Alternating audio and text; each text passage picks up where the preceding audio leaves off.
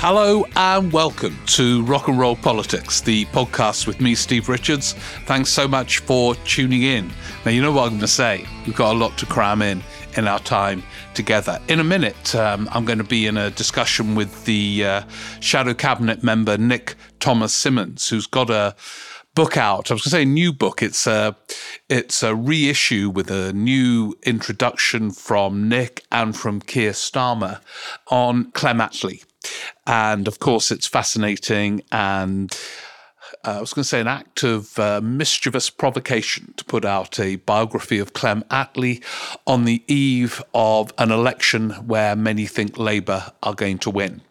And as I've got a book out at the moment on turning points in modern Britain, which begins in 1945, I thought it'd be interesting to have a conversation with Nick about Attlee. He now has, as part of his new brief in the Shadow Cabinet, the Brexit remit. Um, he will be the one responsible for negotiating, in inverted commas, a better Brexit and ask him about that, and Keir Starmer and so on. So we'll be hearing that discussion in a moment. Before that, uh, and oh, yeah, a few of your questions as well. Probably not as many as usual because we're going to focus on this conversation. But, you know, there's going to be a lot of time in the next few weeks to get through them. They've been fantastic and really interesting. Um, but we'll get to a few of those after our conversation. Before all of that, a couple of notices. For Patreon subscribers, you will now have your bonus podcast for September. It's a new series on political rivalries, as suggested by a member of the Rock and Roll Politics Cooperative, Stuart Grant. And he came up with this idea. I bumped into him at King's Place. Stuart very kindly came to uh, King's Place and bought the book.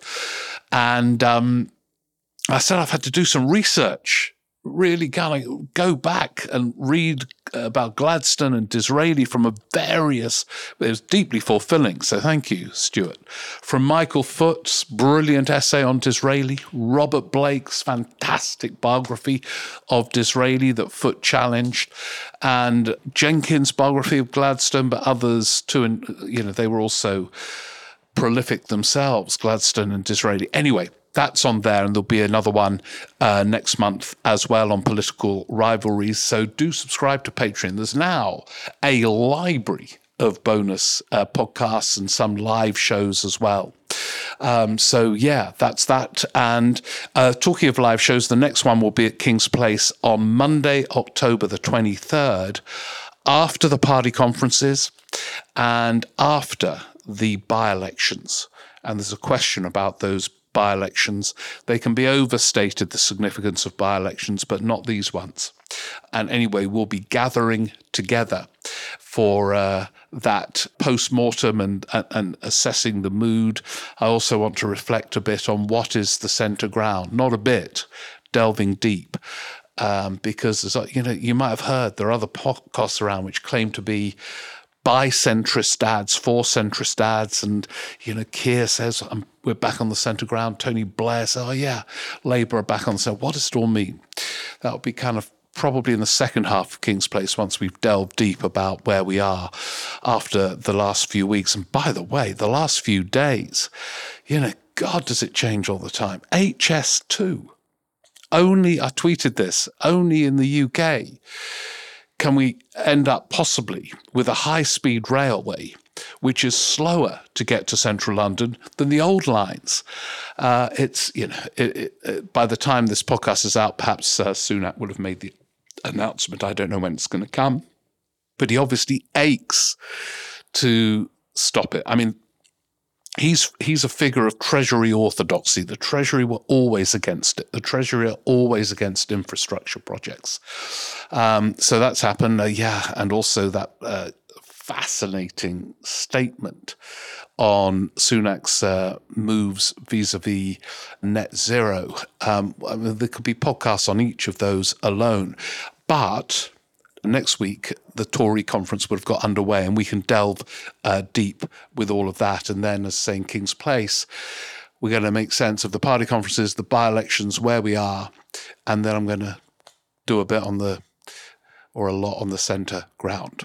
Anyway, now for the main part of the podcast, which is a conversation with Nick Thomas Symonds. Now, he was in the uh, part of the reshuffle and is now has the title of shadow minister without portfolio.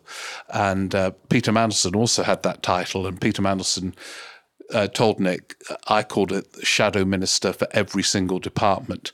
Anyway, he's been given a very specific brief, but he is the front bencher with a deeper sense of the past. Uh, if you remember, he wrote a great biography of Harold Wilson, who always merits revisiting, given that he was sort of completely um, written out of history, really, in a kind of bizarre way. And he's now returned to a book he wrote earlier on Clem Attlee. And so it's got an introduction by him, a revised introduction, which is very interesting about where he places Attlee. It's by no means a hagiography. And Keir Starmer writes as well on his take on Attlee and what he learns from Attlee. So, uh, with that in mind, and with my book, which begins on 1945 in mind, here is the conversation with Nick Thomas Symonds on Clem Attlee, Brexit, and Keir Starmer.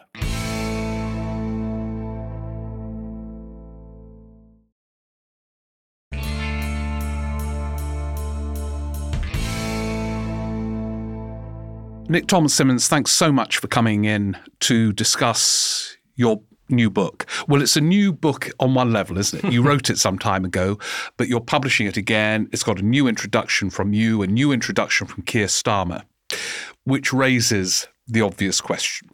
Presumably, the implication is Labour on the edge of power once again, and there are lessons from the Attlee period in power. I see you're nodding your head. So let, let, get straight to it. What do you think broadly the lessons are for Labour now as it contemplates a return to government? Firstly, it's great to join you, uh, Steve, on the podcast. And I do think this is an important moment to learn from Clem Attlee and that what was a great reforming Labour government from 1945 to 1951 Clearly, we take nothing for granted in the shadow cabinet. We will fight for every vote over however many months are left before the election. But clearly, this is also a moment when we do need to look to the past for those lessons. And I think two things immediately strike me about Clem Attlee's uh, Labour government. Firstly, the extraordinary constructive achievement of that government, whether it is in domestic policy in terms of they built the welfare state, the rebuilding of industry through, of course, the, the public ownership that brought in the investment, saved those industries after the war, the National Health Service, the town and country planning, all these great uh, domestic reforms, but also in foreign policy too. Of course, the foundation of NATO. You think the uh, decolonization agenda, particularly uh, in India.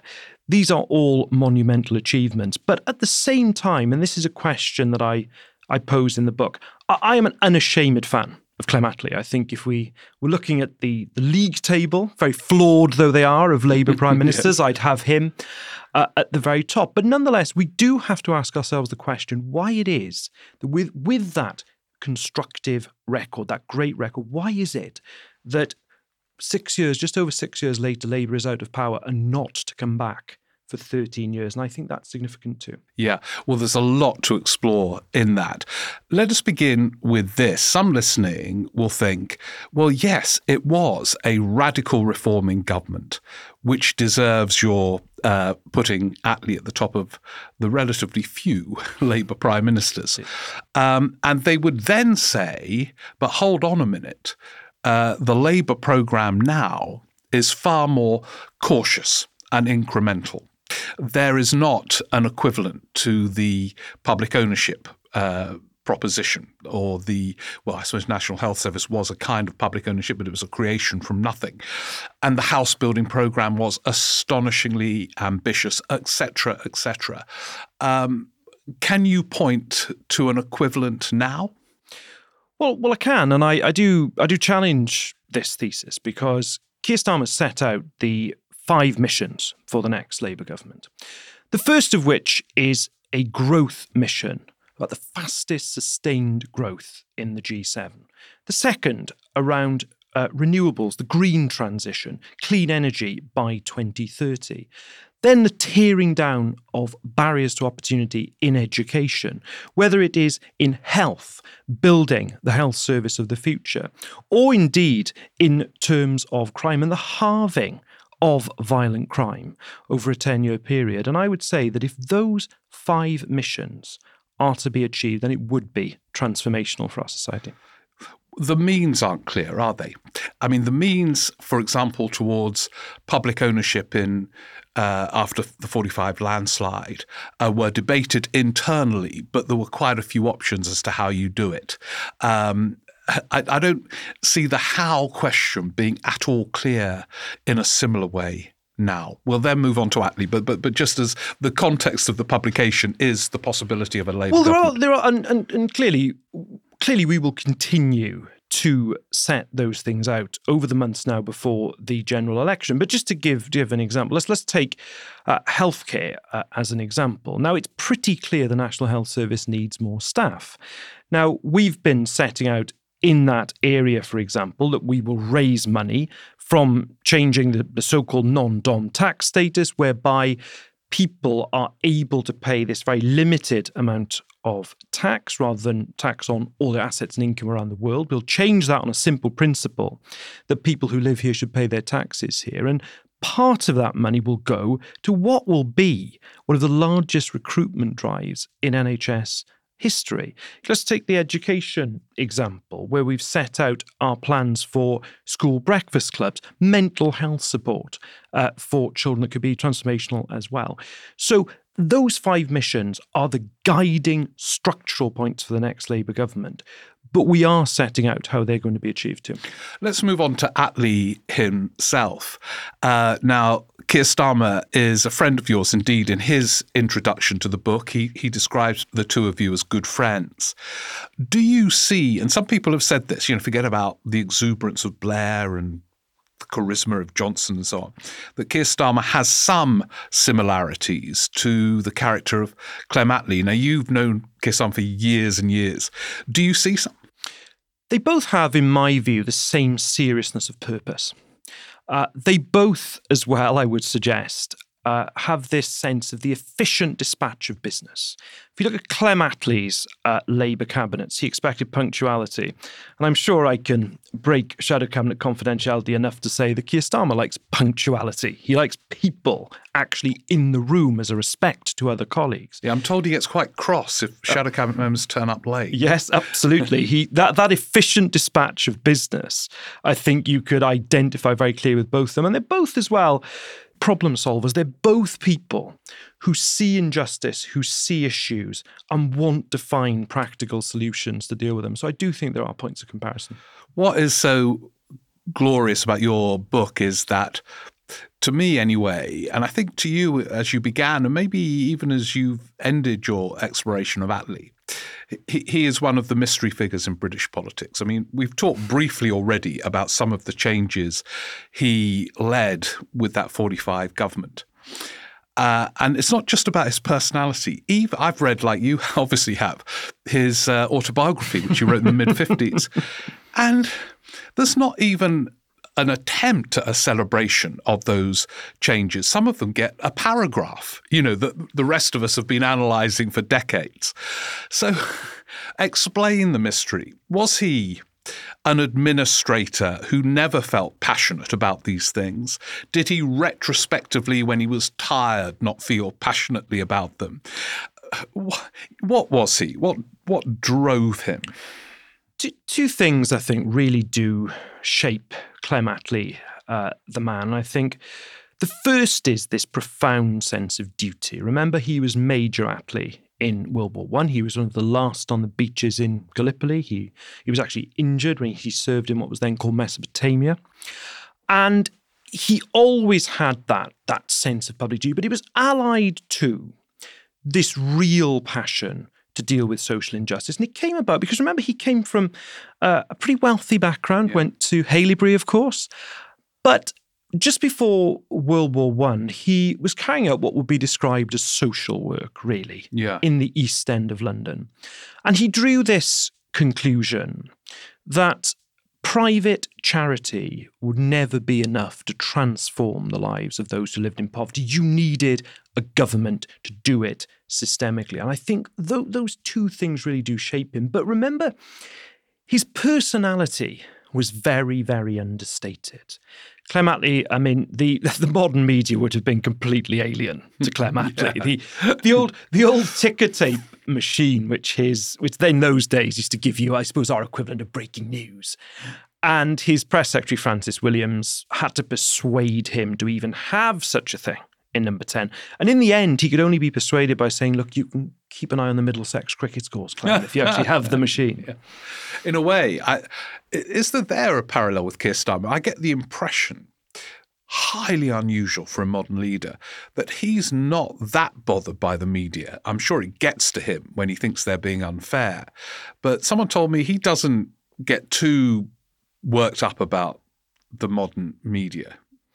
I, I, Keir Starmer, I've known him for, for a long time, is someone who is very passionate, 100% committed about bringing about change. I don't think Keir spends time worrying about what this person or that person says about him. I think he's got this real steely determination about what he does.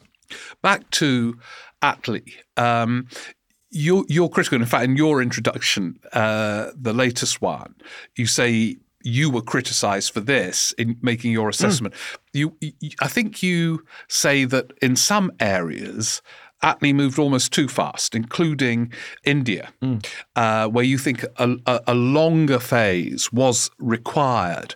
And again, this is so interesting, isn't it? Because he doesn't come across as an impatient figure racing towards various policy objectives. But there we have it with uh, India, with an NHS within three years, with etc. etc. Um, do, do, you think he, they, because uh, as you write, some people think it was Herbert Morrison who drove a lot of certainly the domestic reforms. Do you, do you think they moved too quickly in, in a bizarre way? In, I think that applies. Now let's come back to the India point yeah, in a moment because yeah. I think that is that is that does stand as a quite important aspect of him to look at. In terms of the domestic program, actually, I think the pace of change they use in my view, was probably spot on domestically. And I think if you look at the period between 1945 and 1948, you will rarely find another three year period in the last you know, century in peacetime that has that level of domestic transformation. The credit Herbert Morrison most certainly deserves is, is, is firstly because the nationalisation models are essentially his. They're based on the London Transport passenger board of the 1930s. The structure is very much Morrisonian. This idea of essentially arm's length boards to which you appoint people that, that run these these various nationalized industries. But secondly, because he was in effect the overlord of the domestic front. So the, the way that legislation, for example, goes through Parliament, the way he's able to prioritise what should move quickly, what should move more slowly, this is all Morrison. And I think he deserves a, a great deal of credit for it. The one, the one point I've made around India, and I, and I don't, I don't underestimate for a moment how difficult that yeah, was yeah. to do. It, it, it's something monumental. And Attlee himself when later interviewed in the later part of his life, said that he thought that was the one thing that that he was likely to be remembered for. The critique I was making was around what was essentially a chaotic situation when India became independent, the partition in particular, and what happened in terms of the, the loss of life into which side of the partition borders particular villages uh, ended up. And it was that bit that, uh, you know, when I wrote the book mm, 14, 15 years ago now, concerned me when I yeah. when I looked at it. And I think Attlee's essential view after he because remember he changed the viceroy to to Mountbatten. I think Attlee's essential view, which was very similar to his view on the NHS, was you had to just set the deadline. I, I understand that. My my critique was around where you had the borders and what happened in terms of the human cost of it. Yeah, the consequences of, of, that. One of the things that fascinates me about the 45 government is something that um, I know we're, I promise you we're focusing on your, but I'm just going to mention mine purely in this context. I've got this book out at the moment about turning points, and there are clearly two elections w- w- where Britain did turn 45 and 79. How much was it, do you think? Sort of underlying forces. Uh, it's not. It's a cliche to talk about the war and people's expectations after the war, but we had the Beveridge report in '42. We had a Tory party during that period, that wing of the coalition, having to at least grudgingly accept a lot of the Beveridge report. So they were moving towards a more statist position before the 45 election. We had the Butler Education Act, uh, not implemented but passed. Um, how much was there a sea change underneath Attlee and his party that partly explains it? Or do you attribute 95% of it to the will of Attlee and that government? As with everything in politics, it's a combination, yeah. isn't it? And I'll come because Attlee, I think, does make one in particular decisive contribution in the 1945 campaign. But there is no doubt that the structural forces that were in place play a, play a huge part because because had it been a personal popularity contest, then Churchill was clearly very popular because he was regarded as yeah. a person, of course, with his great contribution to winning World War II. But there were a number of things. There was a sense that if we could come together in this way and do it in wartime, why can't we build the peace mm. in the same mm. way? You've mentioned the Beveridge Report, of course, which was very important in terms of the foundation of the, the welfare state. And in, and in World War II, Churchill was a bit ambivalent, frankly, about it. He made this yeah. comment about a dangerous optimism that was building up as to what might come mm. in the post war mm. period.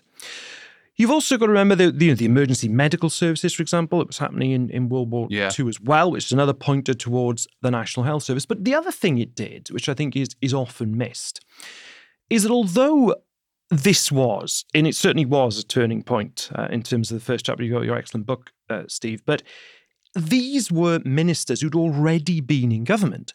Herbert Morrison was very well known. Remember, he was the Home Secretary. So he was the one in the war who where there were air raids and terrible things happening, he was the one who would visit. He was known uh, to the populace. There was Attlee, of course, who wasn't that well known, but nonetheless had been the deputy prime minister since 1942, had been obviously in the war cabinet before that. So it wasn't the case, although Churchill did try it during the campaign to say there was some sort of unfitness about Labour to govern, because they had governed. However, and this is where I do come to Attlee's contribution.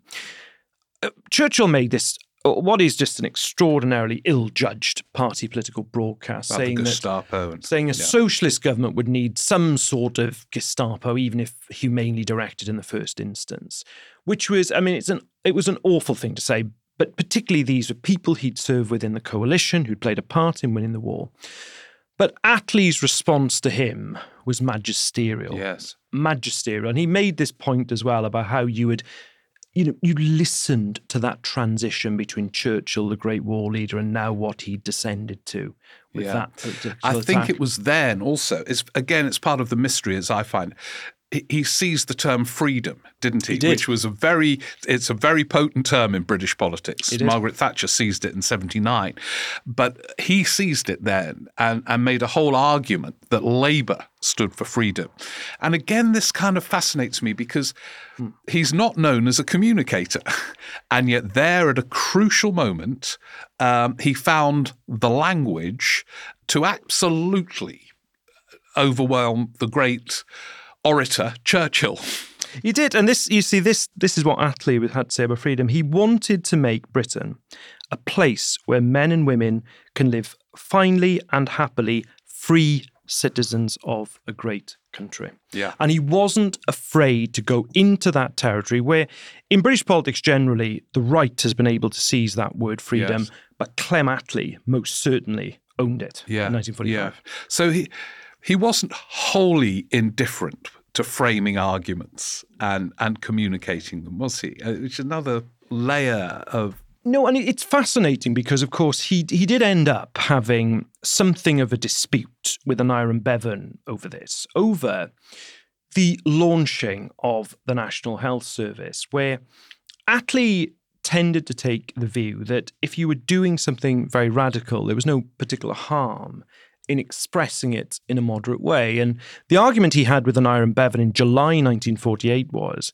that Attlee wanted to talk a bit about some other foundation stones of the NHS, for example, mm. the new Liberal government mm. in the very early part of the century, Whereas Aneurin Bevan thought that given this huge fight I've had with the British Medical Association, the huge battles I've had, the credit surely, Aneurin Bevan said, should go to this Labour government. But it's, an but it's an interesting insight that because it shows that Attlee was someone, for all the fact that he used few words, for all the fact he didn't like the whole concept of sort of party political broadcast type stuff, as we'd call them later, he nonetheless did consider very carefully how best to frame an argument to the public. Yeah.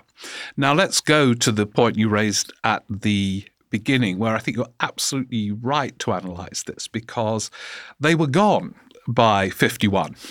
And you are critical of this, I think, on several levels. First of all, did he need to call an election when he did and lose it?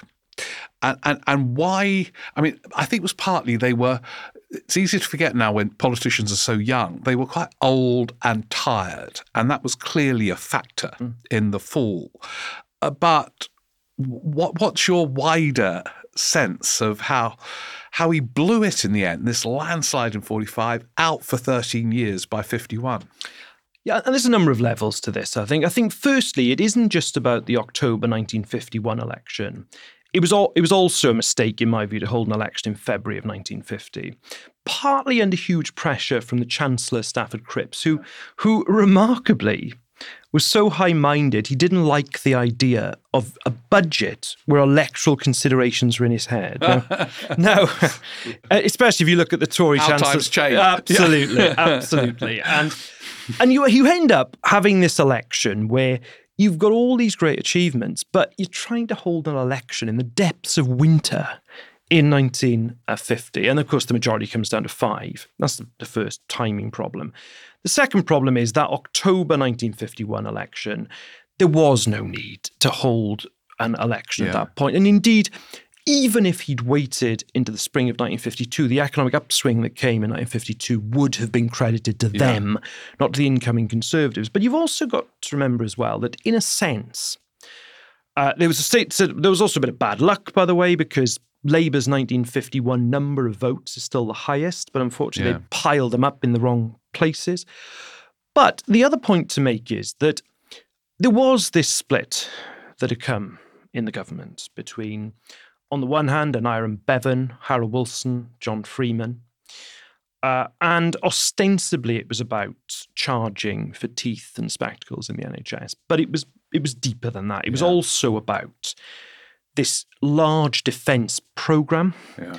which Aneurin Bevan thought represented a move by America from things like Marshall aid, which they were fully in favour of, to a more militarist kind of uh, militarist type stance. So you, you have that split that's happening, that sense of decay in the government. But there's also, as well, a sense that, and it was there was a what they called a symposium in Dorking in June of 1950, where there was this split between Herbert Morrison on the one side, who thought that Labour had achieved so much, but now they needed to shift focus. They need to shift focus even further from the wartime controls towards an agenda where you were promoting individual consumer affluence. And those on the other side of the argument, people like uh, Aneurin Bevan and others, who thought that you had to drive further forward with the nationalisation programme. And that, that division almost, almost I would argue Aneurin Bevan was also pragmatic, but it's almost an argument between a, a, pragmatism, a desire to win power, versus a more ideological mm, stance, mm. which you could argue is a lot more common uh, in Labour history. Yes. But that that split as well is very present in that government, which by then, by the way, someone like, let's just take Clem Attlee. Clem Attlee has been in power personally for 11 years by this point. So hmm. that sense that, you know, Ernest Bevin, of course, died. Yeah. Yeah. Morrison had previously been ill. It did take a physical toll too. Yeah, no, there's no question. I mean, illness is a running theme actually throughout the uh, the government. It is interesting, though, that managing people in the Labour Party has always been quite a challenge. I mean, it drove Wilson crazy managing his cabinets and shadow cabinets, and I'm sure Keir Starmer would concur if he's listening that it's a challenge, to put it politely. Attlee was brilliant at first, wasn't he? What, he was dealing with these big personalities, some of whom wanted him not even to lead the party into the election. One wrote to him, was it Laski wrote to him saying you should go before the election. Anyway, he dealt with it all brilliantly. But by the end, it seemed to me he he he he, he couldn't handle. He misread Aneurin Bevan and and and and the, the degree to which Gaitskell antagonized and, and, and, and there was a sense that he lost that control. Certainly over the, I think, the last 18 months. I mean, the, yeah. the early part is a is a masterclass. Masterclass. I mean, in the aforementioned Harold Laski, who wrote the the letter asking him to stand down, he wrote magisterially back that a period of silence from you would be most welcome. and and of course, you have to remember too the, these giant figures in that government. They they didn't particularly like each other, and no. there's there's the great there's the great story, you know, the tea room story about Ernest Bevin. Uh, and there's some debate about who it's talking about, but I'm pretty sure it's Aneurin Bevan, where it said to Ernie Bevin that Aneurin Bevan is his own worst enemy, and Ernie Bevin said, "Not while I'm alive." Here. there are these glorious quotes out there which convey but, the tensions. It's incredible. But, but, but but the later the later part, I think a number of different things happen. I think if you look at the the two Bevan and Gaitskell, where Gaitskell ends up succeeding Cripps as the Chancellor. Aneurin Bevan felt he'd been passed over for promotion, promotion to be colonial secretary. He felt he'd been passed over to be the chancellor. And he ended up with this move to the Ministry of Labour briefly in the later part of the government, which never really suited him and which he didn't feel was a recognition of all that he'd, he'd achieved in the, in the health job. Uh, I also think that, in fairness to Attlee, when you had that crisis in early 1951, people were going to his bedside. You know, Morrison, who was chairing cabinet, Morrison was chairing cabinet in Attlee's absence. Uh, there would be more than one cabinet meeting in a day, so they could go to Attlee's bedside. so, in fairness to him, eh, to try to deal with Harold Wilson on the one hand and Aaron yeah, Bevan on the yeah. other, Hugh Gaitskell on the other, whilst in a hospital bed would always have been a bit of a challenge. Quite a quite a challenge. Now, talking about uh, challenges, if if we can move forward, it, it's it's it's brilliant that if Labour win, you're going to be in this government because you will have context. You'll be able to see the parallels and indeed the warnings and all the rest of it, the challenges, uh, which is absolutely an essential ingredient.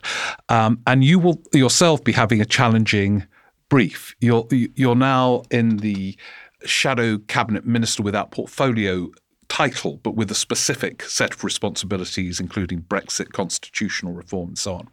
Given that there's been quite a lot about Labour and Brexit in recent days, Keir Starmer has talked about it really more expansively than ever uh, he has done since Brexit happened.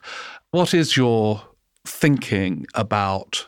What that government can do, what you personally will be involved in, um, in making sense of what Labour call a better Brexit. Yes, and we've seen as well Keir Starmer out in The Hague, in Montreal, obviously. Why is he talking about it more, by the way? Because some, some I've heard some Tory strategists say it's a mistake. You know, the, the silence was a much more effective. But what, what's the thinking about talking about it? Well, two things. I think, firstly, Keir is rebuilding the UK's reputation on the international stage, which has been incredibly damaged by the Conservative government. to see him, whether it's at The Hague, whether it's in Montreal, whether it's meeting President Macron, I think that's very important. But secondly, it's about our national interest and putting our national interest first. And we've been talking about different aspects of how we want that that reset, that improved relationship. Just just take one example: the start of Keir Starmer's uh, tour was at The Hague, where hmm.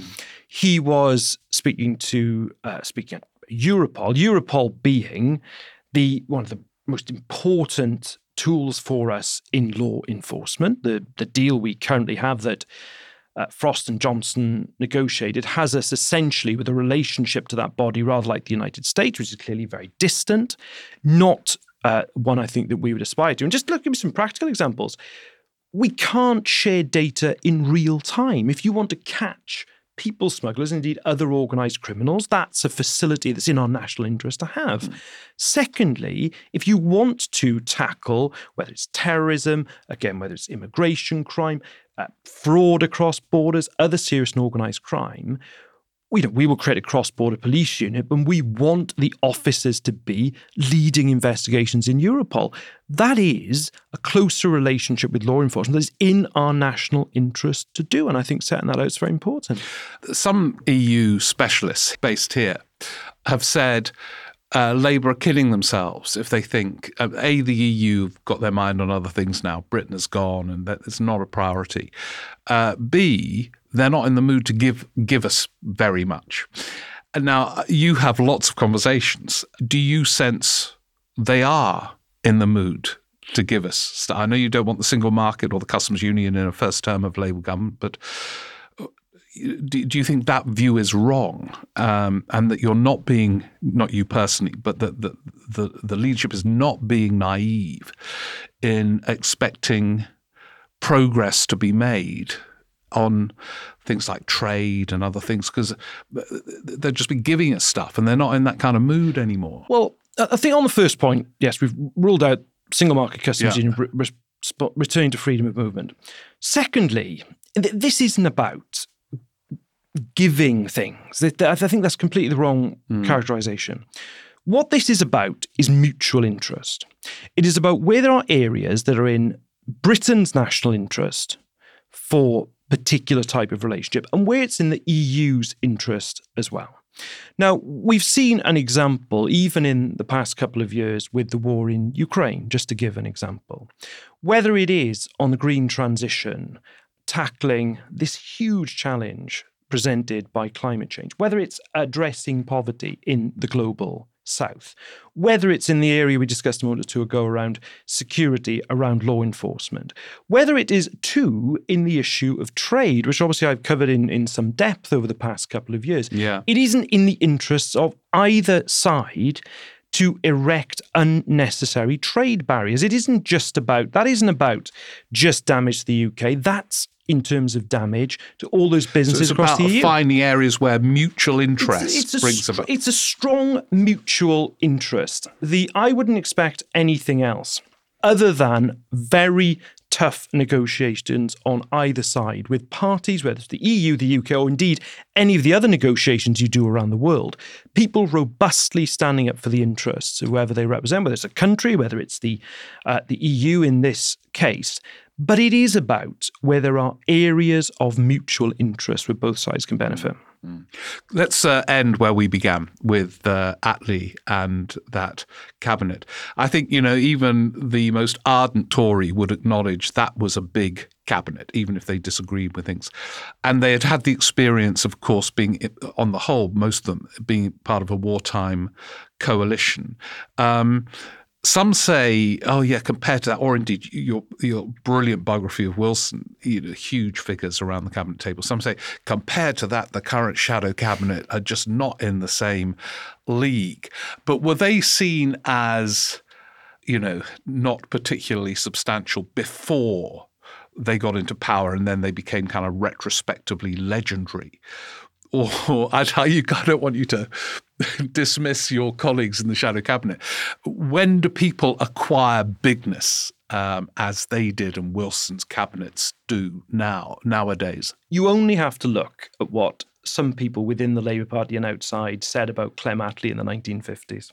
Yeah, and it wasn't yeah. always very complimentary. And the, and the thing is, if you look at uh, Labour history, the current generation always say they were giants in the previous generation, but not this one. Yeah. Where it really comes from is it doesn't come from current commentary. You only really see the significance some years later. Yeah. And, and often what happens with, with prime ministers in particular too, but it applies more generally. Their reputations tend to go down a bit when they they leave office, when they leave the stage. But what happens is you later get a sense of perspective when you see their successes, when you see the judgments that they made on particular issues given the test of time. So I, I tend not to take that sort of analysis uh, too seriously because I think the ultimate judgment of substance in that way is something you can only make. Yeah, yeah. I remember I was political editor of the New Statesman in the build up to 97 everyone was writing that shadow cabinet. It was only Blair and Brown, and the others were sort of. Um, and now people say the, the, current shadow cabinet lacks the giants of Blunkett, Cook, etc. Et so, so it, it, takes time, doesn't it, for views to shape. And you have had the time to reflect on Attlee, and it's it's brilliant. And thanks so much for coming in and discussing it with us today. Absolute pleasure. Thank you, Steve.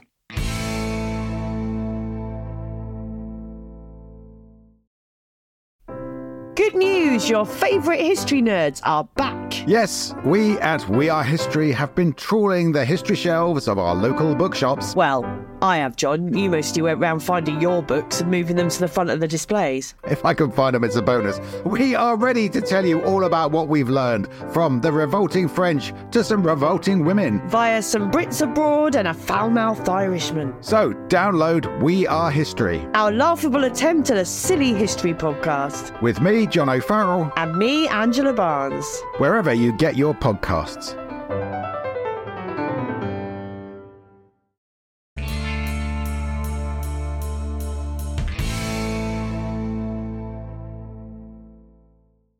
So there we are. That was uh, Nick Thomas Symonds on his uh, new or revised biography of Clem Attlee. Where will Starmer fit in in the pantheon of Labour leaders? It's too early to say.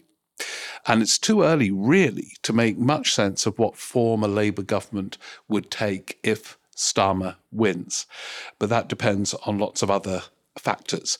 Now, to your questions, uh, briefly, if it's okay with all of you, but remember, we've got lots of uh, time in the coming weeks. To, I've got lots of brilliant questions I want to get to.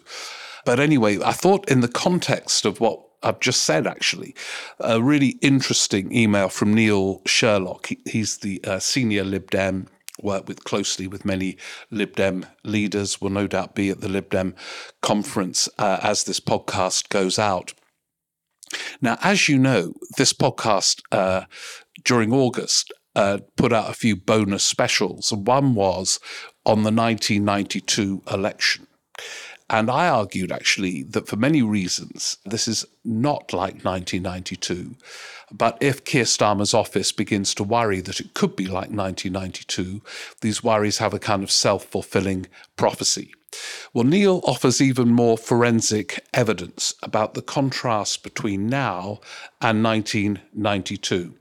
Um, and Neil, this is really interesting for those who think, oh, yeah, we dread it could be 1992. You know, when Thatcher fell, John Major came in, uh, everyone thought Neil Kinnock was going to win, and he didn't. And now we've got uh, Truss falling, Sunak in, and everyone thinks Keir Starmer's going to win, but will he? But this is the difference. In March, this is from Neil Sherlock, in March 1991, just over a year from the 1992 election, the range of the polls was Tories on 37 to 47%, Labour on 34 to 44%, and the Lib Dems on 9 to 19%. Now, that was the kind of range. Sometimes Labour were ahead, sometimes the Tories. And Neil says in the run up to the calling of the 1992 election, the Tories were pretty well as often as Labour ahead in the polls. In short, nothing like today. So I think that's such an interesting reminder. You See, Labour at the moment are kind of 20 plus points ahead in the polls and have been really since the Liz Truss era. You remember Truss, you know, that uh, month in power? Uh, and, and Sunak, although briefly seemed to be undermining that lead, uh, it's now back to the Truss era in scale. Um, and that was not the case in the build up to 1992. So thank you, Neil, for clarifying that. Uh, now, Caroline Morgan, our Brussels correspondent, uh, cues me in for a preview. We're going to look at King's Place at the impact of these by elections on the political mood. And I think they will have an, a huge impact on the political mood, uh, the psychological uh, self confidence or not of the leaders, how they are perceived, how the parties are perceived in the build up to the election. So Caroline says, Would you have time to talk us rock and rollers through the three forthcoming by elections, Rutherglen, Tamworth, and Mid Bedfordshire?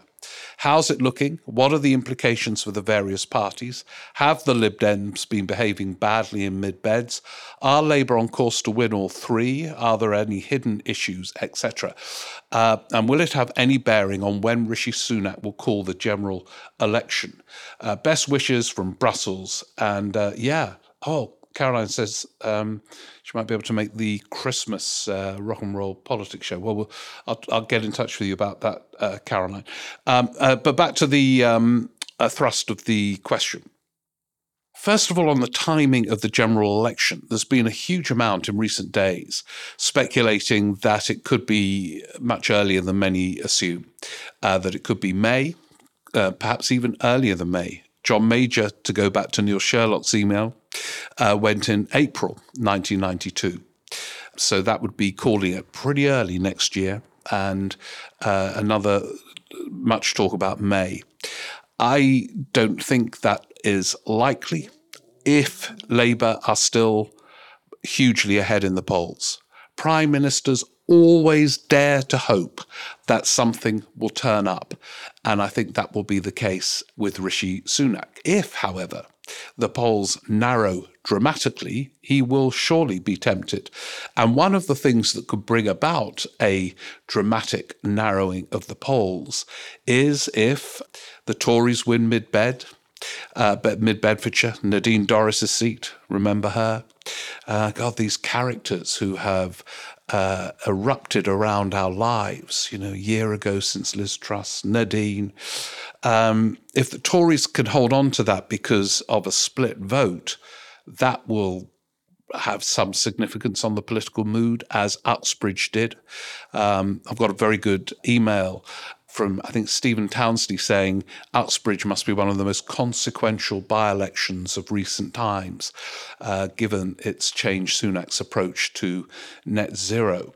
Um, so I'm told uh, it's Labour that's on course to win mid beds, or that they are more confident that they can win it than the Lib Dems, but it could be very close. Rutherglen. Uh, remember, Labour held that in, uh, or won it in 2017, the general election. Um, and if they can't win it back now, uh, after the dramas with the SNP, there has been no revival in Scotland. I think it's the margin of the win that's important. If it's very, very close, Labour will still have some doubts about whether they're going to pick up many seats in Scotland. If they win by a significant majority, they will become much more confident about doing well in the general election. Scotland is still on edge, really. It's not clear. Uh, about whether the Nicola Sturgeon drama, the Alex Salmond drama, and all the rest of it, the degree to which the fall of big leaders, and whatever you think of those two, they were big leaders, undermines an idea, independence or whether the idea survives the fall of those two leaders. We will begin to hear that answer in uh. Tamworth, again, a bit like with Mid Beds, the circumstances are so wacky. The resignation of Pincher, the Dickensian named Pincher. Um, and let's see, if Labour were to win all three, we are then in, because they would all be gains, we are then in what sort of Neil Sherlock highlights as being very, very different terrain from 1992. And, uh, you know, they could be on course for something quite substantial in the general election. Uh, and it's only if that were to happen, and I don't know, there's no point predicting by elections, frankly. Uh, local polls in by elections are unreliable as well. Um, I think they could go in all sorts of different ways. But to be honest, that's why you should get to King's Place in uh, on October the 23rd, because we'll have had them all by then. They're not all on the same day, I think. Uh, Caroline, thank you very much from uh, Brussels. Now, Matthew Ryder uh, writes from uh, Cambridge uh, Huntingdon in Cambridgeshire. Was was that John Major's seat, uh, Matthew? Anyway, I've been a regular listener of Rock and Roll Politics after discovering the podcast in the summer of 2022. Thank you for helping the cooperative to make more sense of our political system. I've worked in the justice system for many years and wondered if I could be considered for the role of justice advisor to the cooperative. You sure can, Matthew, and we need plenty of advice on that front. So does the government, incidentally. Um, but via the podcast, we can advise the likes of Suella Braverman and, and others. Um, Matthew says, I'm wondering if Britain's future relationship with the European Union will emerge as a key theme in the run up to the next election. Whilst the Brexit supporting Conservatives and their allies in the media appear to have marginalised supporters of closer ties with the EU in recent years. I'm starting to wonder if the tide is turning. I was interested to read that this week Keir Starmer, would be last week by the time you hear this, has started to spell out his vision of the UK's future relationship. Could this be the start of the fight back against Brexit? Does this possibly indicate that Labour is growing more confident in setting out a more distinctive policy? Where might this lead? Well, you heard Nick Thomas Symonds uh, on it a bit, uh, Matthew. Um, and uh, the answer is, I think, complicated. Uh, Labour and Brexit. I think they they won't uh, utter a word if the focus groups don't give them permission to do so. So there must be some indication that Brexiteers and focus groups are recognising that the Brexit deal negotiated by Johnson and Lord Frosty Frost was a disaster. And that gives a bit of space for Keir Starmer to sort of talk about a better Brexit. I also think these by elections are a factor uh, in him doing so. Uh, in Scotland, in Rutherglen, he is being attacked from the pro European left by the SNP. That's how they're pitching their message in Rutherglen. And in the so called parts of the blue wall similarly um, not as mid beds in the blue wall. I don't, you know, these terms are so imprecise. Um, but so I think there are sort of tactical reasons why he's doing it. But it's there comes a point where silence on this huge issue becomes counterproductive and absurd, and I think we've reached that point. But wasn't it interesting that when um, Starmer was I think he's been all over the place, but I think it was when he was in Canada um, and talked about alignment in terms of regulatory standards and other, uh, you know, vis a vis food, medicine, so on uh, all hell broke loose. You know, Michael Gove was out the newspapers screaming. Um, he, he said it many times before. So has Boris Johnson in his time. Um, and so has Michael Gove, actually. You know, they'd be saying, if anything, we'll, we'll aim for even higher standards. And it just shows that there is still a frenzy around this issue, uh, but it's a frenzy without a cause you know, no one on the Brexit side, not even Lord Frosty Frost, is going around saying it's all a triumph. I mean, they all blame everyone else. But there is space, I think, to put this case.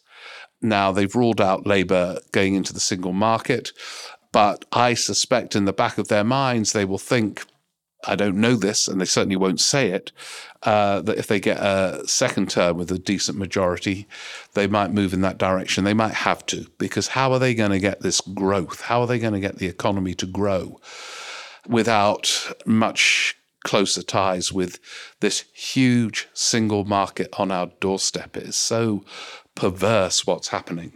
Um, now, I've got some brilliant questions from you know a whole range of people. Um, but do you mind if um, we stop there because we've crammed in quite a lot? Uh, and I'll read more out uh, next time we get together in the podcast uh, because they are so good, and some of them will still apply when the next podcast goes out. And meantime, keep keep them coming in. Um, I'll tell you who there's some great ones from uh, Paul Cooper, uh, Mark Donoghue, um, who else? Sean Farrell. I mentioned Stephen Townsley's one. Uh, Mark Rogers. Yeah, I can go on and on. In fact, Yatish yeah, I'm going to mention this. Uh, Yatish uh, Narandus has written in. I'm so excited by this. Uh, uh, hi, Steve. Normally, like others, I would say that I was baking, running, or knitting while listening to your podcast. Actually, I was listening to your podcast while traveling to an open day for new students at my old school. How surprising then that the person I was listening to would show up on the wall behind me as an alumni. Yeah, oh, so this was your old school as well, uh, Yatish, Christ College, yeah, in North London. Now it sounds like a very posh school, and you know it, it was a state uh, comprehensive. Um, but I was interested. I was thrilled to be up there. But look at the, some of the other people who went to our school. Charles Saatchi, yeah, well, you know, uh, I did know about Lord Rabbi Jonathan Sachs. Um, oh, Lord Young. Do you remember Lord Young? Thatcher used to say he gives me solutions when others give me problems. They were all at this school. Uh, Yatish asked for my uh, uh, memories, uh, favorite, biggest memory from the school. Well, I'll tell you this, and I'll end on this, and it shows the power of teaching. You know how we in the Rock and Roll Politics Cooperative often reflect on the importance of political leaders being a teacher. And uh, this school, uh, the ones that I have the best memory of, were the sort of ones who could kind of cast a spell in the lesson. Uh, I've mentioned, I think, uh, history teacher Glenn Petrie. His son Steve Petrie listens to this podcast, and he could cast a spell rather like the historian A.J.P. Taylor. He could come on in and unscripted deliver a kind of mesmerizing 40 minutes on a bit of history. And there was an English teacher called Colin Dudley who was very glamorous and uh, used to take us up to Stratford for Shakespeare plays, knew some of the actors and so on. And he brought to life Shakespeare for me. Um, we never studied novels at Christ College when I was there. And it's, it, I kind of learned there the importance of teaching, and then you apply it to some of the big politicians who could teach. Um, uh, we haven't got them at the moment, I think. Some might emerge in the coming uh, years, but it's so important. So that's my memory. Anyway, what a nice kind of light, self-indulgent ending. But thank you very much. By the way, someone else who went there was Jon Sopel. Ruber has it. He does a podcast. He was the year above me, and then we uh, went to journalism, uh, a post-grad journalism course we did together, and have always been in touch. We go go back many, many years. But I gather his podcast, you know, struggling along a bit. Anyway, look, um, thank you so much for uh, listening. Talking of which, do leave a review if you don't mind um, if you could, because that propels these things up the competitive charts. And yeah, uh, we're in the party conference season, so we need to get together again very soon to make sense of it all. And I'll read out some more questions. Thanks so much. Take care. Bye.